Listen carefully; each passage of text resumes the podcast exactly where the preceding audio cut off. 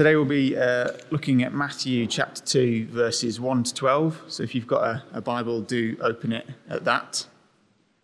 After Jesus was born in Bethlehem in Judea during the time of King Herod, Magi from the east came to Jerusalem and asked, Where is the one who has been born King of the Jews? We saw his star when it rose and have come to worship him. When King Herod heard of this, he was disturbed, and all Jerusalem with him. When he had called together all the people's chief priests and teachers of the law, he asked them where the Messiah was to be born. In Bethlehem in Judea, they replied, For this is what the prophet has written.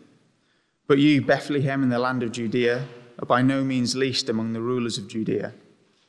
For out of you shall come a ruler, you shall shepherd my people Israel. When Herod called the Magi secretly and found out from them the exact time the star had appeared, he said to them, he sent them to Bethlehem and said, Go and search carefully for the child. As soon as you find him, report to me, so that I too may go and worship him. After they had heard the king, they went on their way, and the star they had seen when it rose went ahead of them until it stopped over the place where the child was. When they saw the star, they were overjoyed. On coming to the house, they saw the child with his mother Mary, and they bowed down and worshipped him. When they then they opened their treasures and presented him with gifts of gold, frankincense, and myrrh. And having been warned in a dream not to go back to Herod, they returned to their country by another route. Good, I'm going to pray for Pete before he comes up. Lord, thank you so much for your word. Thank you that you communicate to us through your word. Um, I thank you uh, for Pete and the time that he spent uh, preparing his sermon today. Thank you for what a privilege it is to hear uh, your word being spoken. Um, I pray that you would speak through Pete. Pray that you'd give him clarity in, in, in what he says.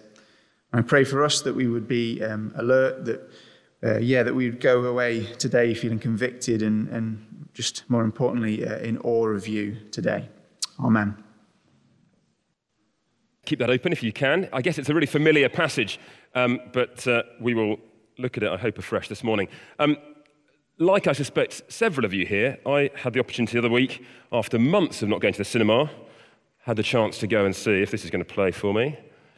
Anyone seen this? I've in fact seen it twice in the end. Um, the long awaited, three times delayed Bond film, um, all the classic things that you come to expect. Um, there's nothing quite like seeing a film for the first time, is there?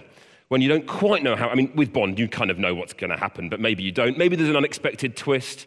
Maybe there are a few turns here and there. There are a few characters who come along. Uh, with Bond specifically, you wonder you know, who's going to be the top villain? How bad's he going to be? How many cars are going to be smashed up in the most ridiculous ways possible? Um, and just you know, how many times can Bond avoid certain death? And seeing a film for the first time is, is unique, isn't it? Or like reading a book for the first time. You, you get the story once, and, and then you know it. Um, the anticipation, the wondering what's going to happen, the, the, the, the, the, questions about how the plot will develop, how the twists and turns will develop. And when you've seen it for that first time, you can never quite redo that. But some films bear watching again and again, don't they? I wonder if you've got your favorites, perhaps films that come out every Christmas, or films that you could just watch again and again, and it doesn't matter how many times you've seen it, you just love it, and almost it gets better and better. Um, this week on Friday, I had the the great privilege of spending the evening at home with, uh, with Holly and Amy. And uh, I suddenly had a line of a film going through my head. Um, don't know where it had come from, but I thought, let's watch this film. It's a great classic film that I love watching. Turns out I've seen it several times and must have been in and out of the room with it on many, many times because as we watched it again, um, I was kind of preempting the gags, preempting the jokes. I was smiling and chuckling before it came. I was singing the next song just before it started. It was the classic film, uh, Shrek. I mean, who doesn't love a good bit of Shrek? Which has the most wonderful line. I know Ben Coffey likes this line, the immortal line from Lord Farquaad Some of you may die, but it is a sacrifice I am willing to take. Or make, whichever one it is, forget it. Um, but it's a film that I could watch again and again. And actually, I loved watching it with the girls because they've not seen it for ages. Uh, we remember that when Holly was about three and we were having some work done in the house, basically the only safe place was the sitting room. So we sat her in front of Shrek and almost made her watch it, I think. Uh, but the lines were there for me, but I found myself loving it as I watched it again, chuckling along. And I wonder if the Christmas story is in some ways similar to that familiar film for us. I guess for most of us here, it's a story that we've known for many years. And we know the passages from Luke that we've just heard Graham talk to us about earlier on. We know the passages from Matthew and elsewhere. We perhaps even know some of the Old Testament prophecies. And we know the story. And as we sit here, there are unlikely to be any great surprises. Oh, I didn't know that Jesus was born in Bethlehem, or whatever it might be. Now, for some of you, maybe it's much newer. Maybe you do come to it with a fresh pair of eyes. But I suspect for most of us, I know for most of us, we come to it with familiarity. And perhaps a bit like with that favorite film or that well known film, maybe we could drift out of the room, go and get a cup of tea, do a bit of the ironing, come back in, and we'd know exactly what was going on. And we wouldn't feel we'd missed very much. Maybe we could drift off in the middle of a sermon and we'd kind of catch up because we know the story, we know what's happened. We switch off mentally as we hear the passage read to us. Well, I hope that as we look at a familiar passage this morning, we might instead be able to enjoy it perhaps afresh, uh, much more like that favourite film that we can go back to again and again and again and enjoy those lines that are familiar to us, enjoy the story as it develops. Perhaps be reminded of things that we've forgotten, uh, perhaps look at things from a slightly different angle. Uh, and most importantly, I hope that as we look at the character right at the centre of the Christmas story, we might, along with the Magi who go to visit him, rejoice, be filled with joy, um, and worship him. So, let's come to our story. We've got three main characters in the cast. Uh, I suspect none of them looked anything like any of these pictures, just to be clear about that. Um, the first is the Magi, traditionally called wise men. Uh, we actually sing about them as if they were kings, though they probably weren't. We sing about them as if they were three, they were almost certainly weren't. Um, but the Magi, these wise men, these people from a far off land. And there are two important things for us to know about these Magi. The first is that they are not Jews, they are not part of God's chosen people through the Old Testament. So, all the stories of the Old Testament that speak of this coming God, coming king, are addressed to God's people, Israel. And the Magi are not part of that people from the Old Testament. The second thing is, uh, that's important is what they do, who they are. I don't know if you can spot the word magi, it's just missing a letter or maybe four. They are magicians. They practice magic. That's where we get our word magic from. They're sorcerers, they're wizards. Perhaps not the Harry Potter type flying around on broomsticks, but they are wizards and sorcerers. In other words, they are in this category of people that the Old Testament is very clear are sinful, are wrong. They are practicing things that the Bible says that God says is wrong. So not only are they not part of God's people, but they are overtly, out and out sinful, doing things that God says is wrong. The next person in our cast is King Herod. Again, probably very little resemblance to this picture, but I rather liked it. Um, the clue is really again in his name, just like the magicians practice magic. He's a king, therefore, he practices being a, a king. He's a king. He's King Herod, um, actually, king of the Jewish people, king of the Jews, he may have even been called, uh, king of this area of Judea, where he's been king for several years at this point. Uh, and he sits in his royal palace in Jerusalem. And then the third character, again, very little resemblance, but uh, Holly and I rather enjoyed looking for correct cartoons that might help with this, uh, is the chief priests and the teachers of the law. These are the religious gurus, the experts in theology. He looks very wise, I thought, though slightly bored, so maybe that works, I don't know. But these are the people who study the scriptures. They know their Old Testament, they know God's promises, they know God's ways, um, and they're meant to follow God's ways. I say meant to. Elsewhere in the Gospels, we'll know them as Pharisees and Sadducees. That might ring bells for us from other parts of our Bible knowledge as to how these people behave. Much more likely to, to live thinking that laws and rules are what matter rather than God's love. So, those are our three main groups of characters. The other is Jesus. He's rather important, though actually comes along in a fairly small way in the story. But everything builds up towards him. So we have the Magi, King Herod, and the chief priest and the teacher of the law. That's our cast. Let's think then about the plot briefly. Let's do an overview of the plot. I'm sure any of you could stand up here and do this. Jesus has already been born, so this is some probably some months after the very after his birth and the earliest narratives. Um, we know that because King Herod ends up tragically going off and killing all two-year-old boys in Bethlehem. So we know he was under two because of when it was time, but probably a few months old. So he's out of his emergency com- accommodation in, uh, in Bethlehem, and he's now in some sort of accommodation with his mum. We presume his dad, though he's not mentioned. Uh, uh, Mary is in Bethlehem. These magi travel from far away, having heard about this king. I say heard. Actually, what they're doing is they're following some sort of symbol, some sort of sign to them in the stars. Now, some people get het up about that. What might it be? Might it be a comet? Might it be this? I don't know. It was God. you know, a baby has just been born to a virgin mother. That's a miracle. God can, of course, then use any sort of star, any sort of symbol in the sky that he would like to, to bring this about. These people come to Jerusalem and they come to worship. They say, Where's this king? And they come to worship him. But what they do is they come to the current king, perfectly understandably. They go to Jerusalem, to the palace, and they say, Hey, King Herod, we've come to find this new king. Where is he? King Herod, we're told, is greatly disturbed, and all Jerusalem with him. All this talk of a new king threatens his authority, his power, his place as the king, so he is disturbed. But he knows enough to gather together these teachers of the law, these scribes. And he says, Where will the Christ be born? We'll come back to that word. Where will the Christ be born? And the Magi say, Well, we know where he'll be born. He'll be born in Bethlehem. So great, off you go. Magi, off you go. Go to Bethlehem and you'll find him. By the way, come back and tell me so that I can kill him. I mean, so that I can go and see him myself. So off they go, um, and uh, then they find him, and of course they worship, and we know well that they give him three gifts, which is where our idea of three wise men comes from gold, incense or frankincense, and myrrh. So that's the plot summary. You could perhaps, it's a lengthy back of DVD page, isn't it? But you could condense it a bit further, and that's kind of what's going on. So far, so good. What I want to do is to freeze frame on some of those things rather than fast forward through things that we know well or go out and make a cup of tea and drift back in. I want us to freeze frame and go slowly through some of these things to see what we can spot there this morning. So, firstly, let's come to the role of the Magi. The Magi come and they're looking for someone to go and worship. Well, do you notice who it is that they're looking for? Yes, a king, but do you see what it says? They say, Where is the one born king of the Jews? Where is the one born king of the Jews? Well, a couple of things strike me there. One is, Where is the one who has been born a king? Not the one who will become a king at some future point, but the one who has been born king. He is king already.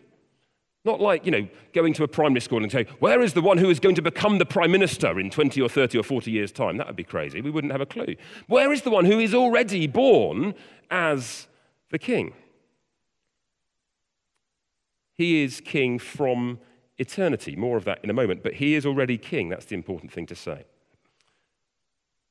Secondly, notice that he is the one born king of the Jews. Interesting. King of the Jews. Now, I wonder, take a moment, just think where else do we hear that phrase? Those of us who know the Christmas story well, perhaps we know other parts of our Gospels well. Is that a familiar title? It's actually only used one, I was surprised to discover, I didn't realize this until this week. It's only used one other place in Matthew right at the end of Matthew's gospel, as they are brutally killing this same king, above his head, they place the, charge, the written charge against him. This is Jesus, the King of the Jews. So, right at the start of the Gospel of Matthew, we find this thing that gives us an echo straight away, makes us look right to the end of the Gospel. This king, born a king, the King of the Jews, is born a king and will die with that same name above his head. So, in one sense, we could say that the beginning, his birth, is just exactly that. The beginning here is just the beginning, it's the pointing towards the end. But in fact, that doesn't capture it, does it? Because this isn't even the beginning. This is a king already. This is Jesus from eternity as spirit with God the Father, God the Spirit, now come in flesh now come as a human being for a period of time. And at his birth, he is announced to be the king of the Jews. At his death, he will be killed because he is the king of the Jews. But you notice the other thing Remember what we said about the Magi? The Magi are magicians, but also they're not Jews. So they've come to worship this one who they are calling the King of the Jews, but they're not seeing that as a bad thing or as a distant thing or as a fearful thing. They're saying, We've come to worship this one who is born King of the Jews. Now, we, we don't know from these tiny verses here how much the Magi understood about who Jesus was and what that meant. But they see that although he's called the King of the Jews, he's not just a king for the Jews, but he is the king for them as well. So they come to praise and worship. Again, we get right at the start of this gospel. Matthew's uh, gospel is a very Jewish gospel. But we get right here at the beginning what we'll see develop through the gospel and culminate in right at the end when Jesus says, Now go and make disciples of the Jews. No, now go and make disciples of all nations. So, yes, Jesus is called the King of the Jews, but he is the King for all nations. And therefore, it is good news, not just for Jews, not just for the Magi, but for me and you this morning, who are mostly, I presume, not born by heritage Jews. Where is the one born King of the Jews? He's been born a king because he's king from eternity. He is the King of the Jews at his birth and will be at his death. But this is good news, not just for Jews, but for all the world. That's our first freeze frame moment. Let's go to our second which comes from our teachers of the law. Herod, just notice this. So the Magi come to Herod and say, Where is the one born king of the Jews?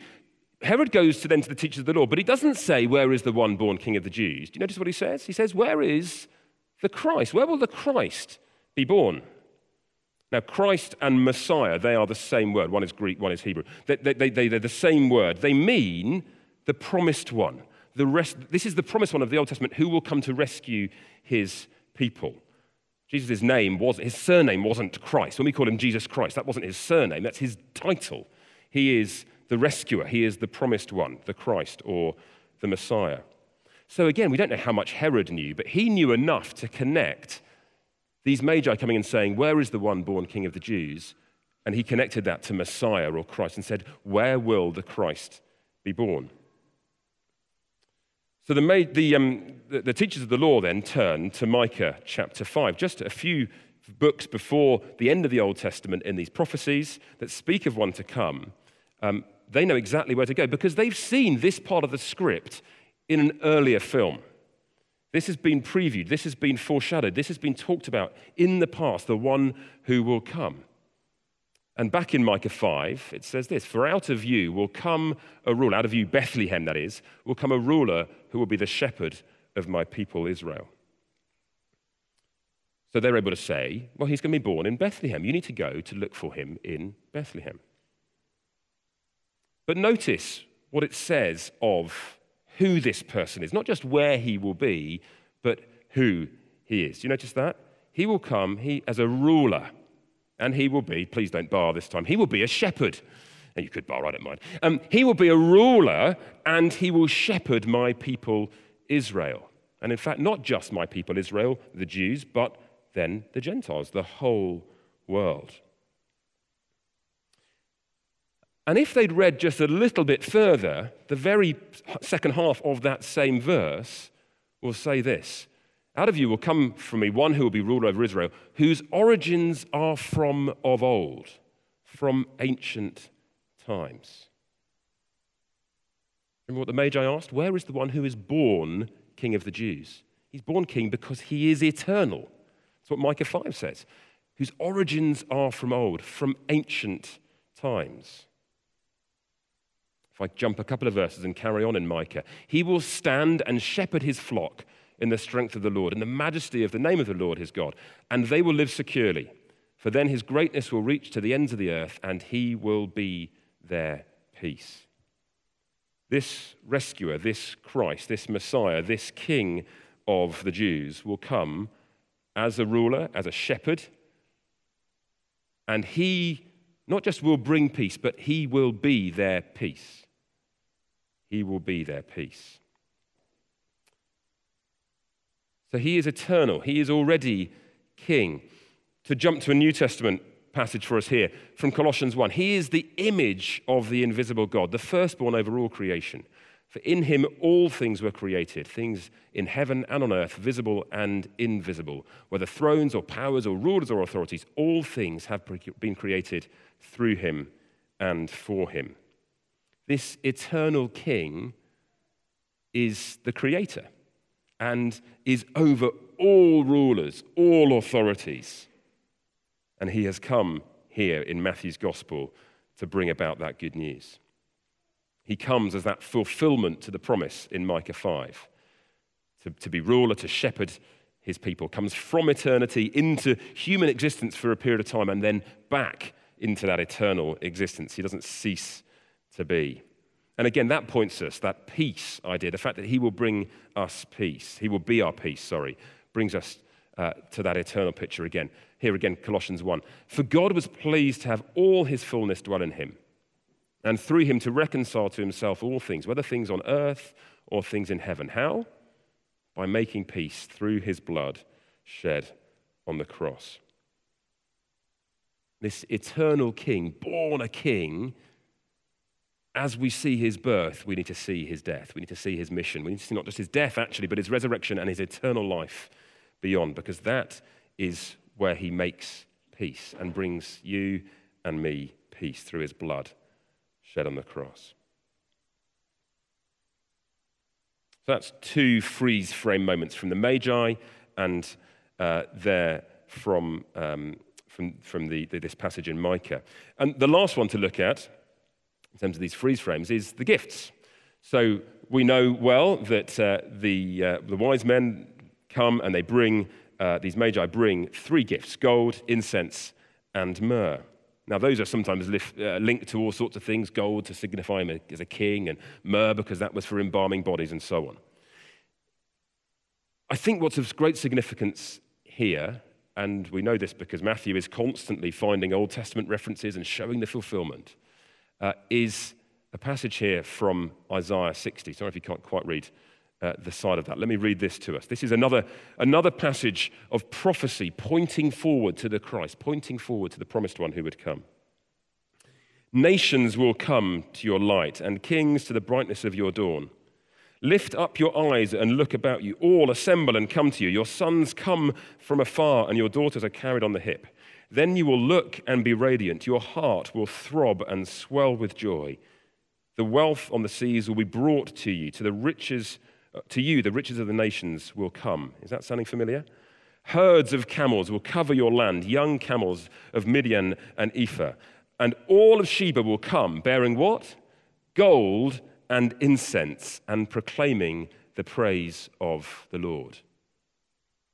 These magi are traveling with their gifts of gold and incense, and they are traveling in fulfillment of this Old Testament promise. Another indicator that this is the very Christ the very promised one who was to come.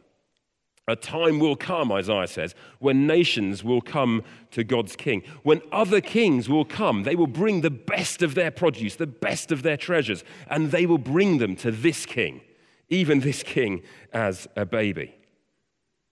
So, what's the message here? What are we meant to see as the Magi bring their gifts? This prophecy is another that has come true. The king has come. This king promised for hundreds of years has come. It's now. He is the promised one. Don't blink and miss it. He is the one who is to come. And he brings good news for all the world.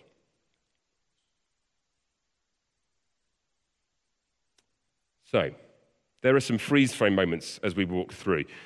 The final things I want to do is to look at the reactions of our cast members to see how they respond and reflect, I hope, then on our own responses. Three reactions for us to see then. Firstly, Herod. I mean, Herod's the obvious Bond villain, isn't he? He doesn't exactly come out of this story well. Uh, Herod is bitter, he's jealous, he's fearful, he's scared, he's angry. Initially, he, you know, he kind of is deceitful. He tries to trick them into saying, Come back and let me know where he is so I can come and worship him. But fundamentally, he is hostile to the message of this new king on the block. And ultimately, in the bit just beyond what we read, as I mentioned earlier on, his fear, his anger, his hostility lead to mass genocide as he issues orders to murder any, any boy under two in Bethlehem. He can't tolerate the idea of this king coming along and usurping him. There can't possibly be a greater king than me. I'm the king. The risk of letting this king be king was too great. So he sees off that potential threat or tries to see off that potential threat.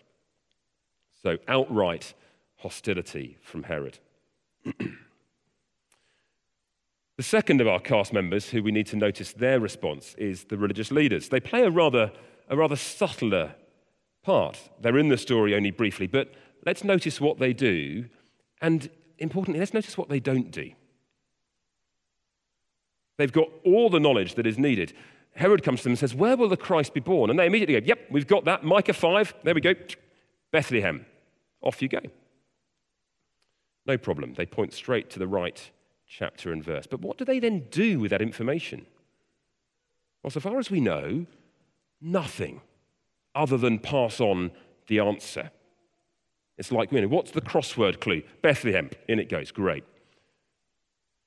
But in terms of doing anything with it, well, they don't appear again in the story. There's no sense that they are moved by it. They are, so far as we can see, indifferent.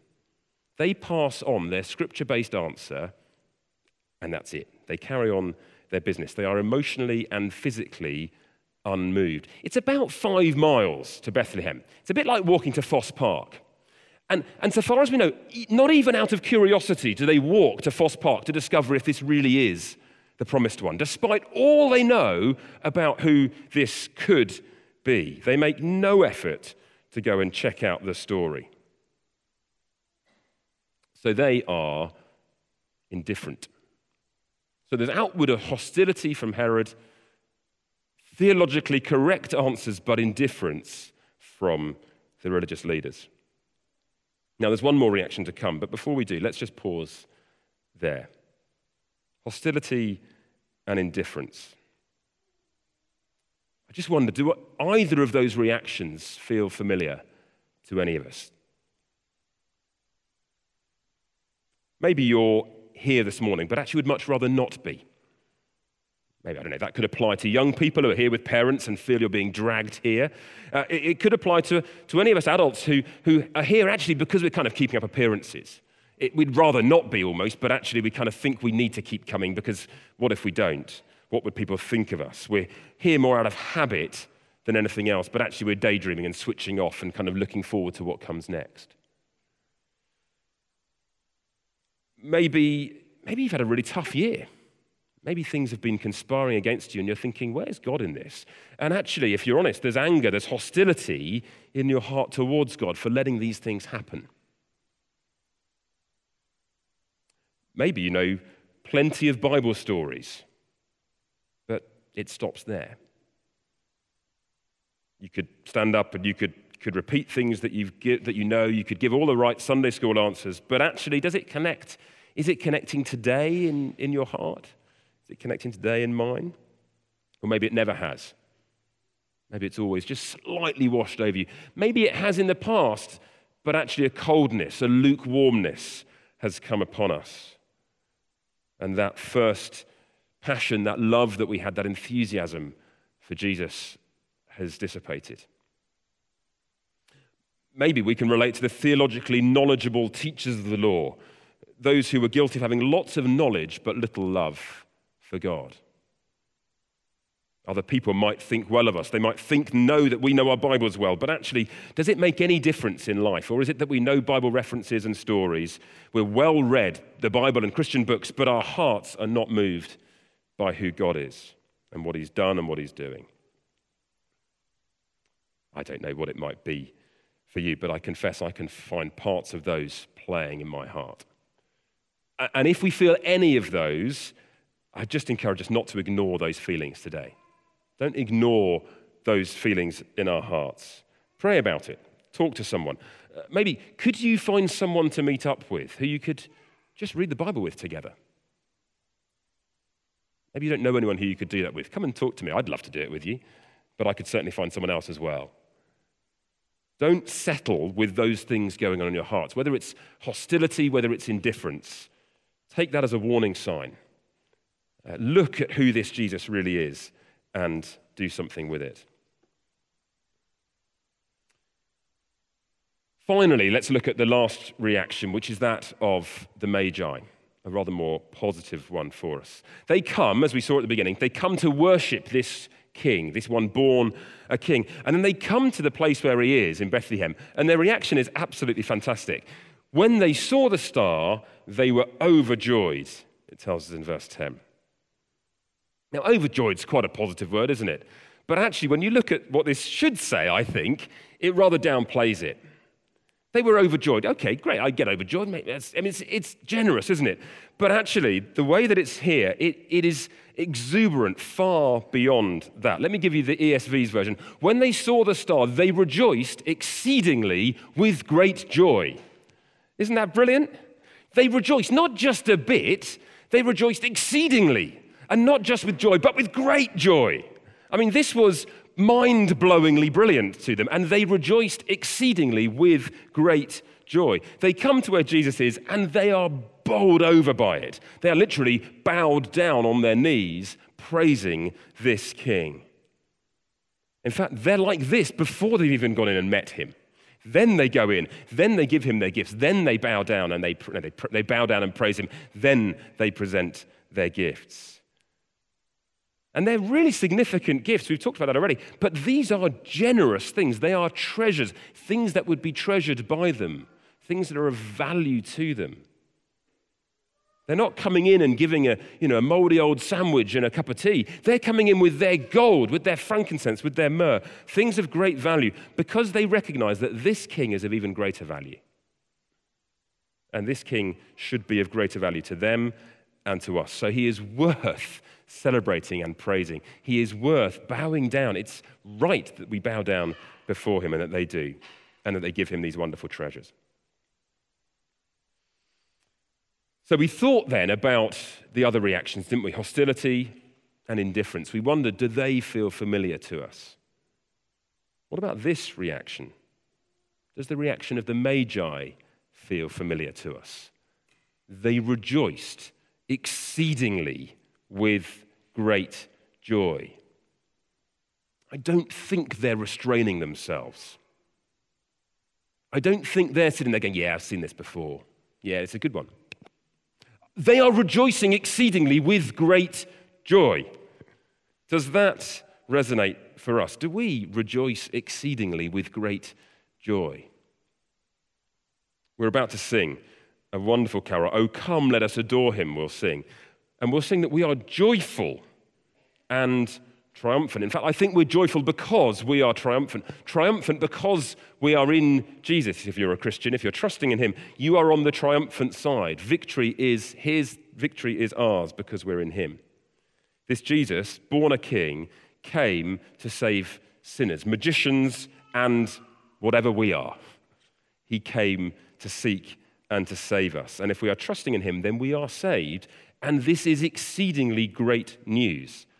So we could rejoice, we should rejoice exceedingly with great joy.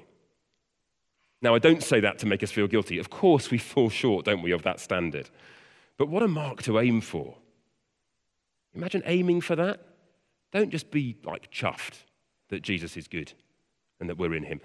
Rejoice exceedingly with great joy because he is this king. And he is not just the king out there somewhere, he is my king and your king if you trust in him.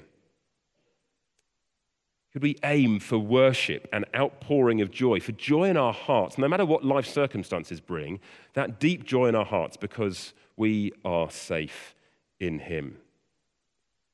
It doesn't come easily, does it? Life's worries get us down, like it feels distant, it can feel theologically cold, and what have you. How can we cultivate that in our hearts?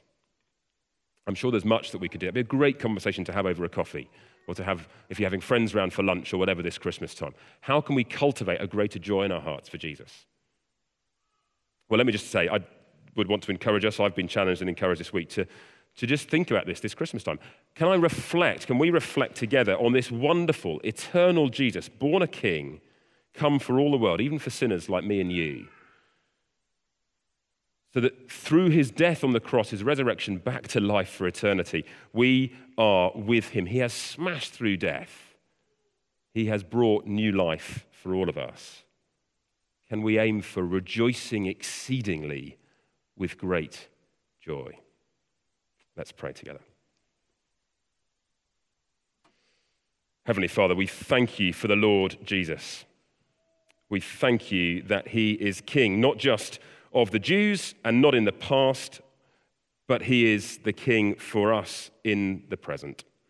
And we pray that you might help us this Christmas time to rejoice exceedingly with great joy in the wonderful Lord Jesus. Amen.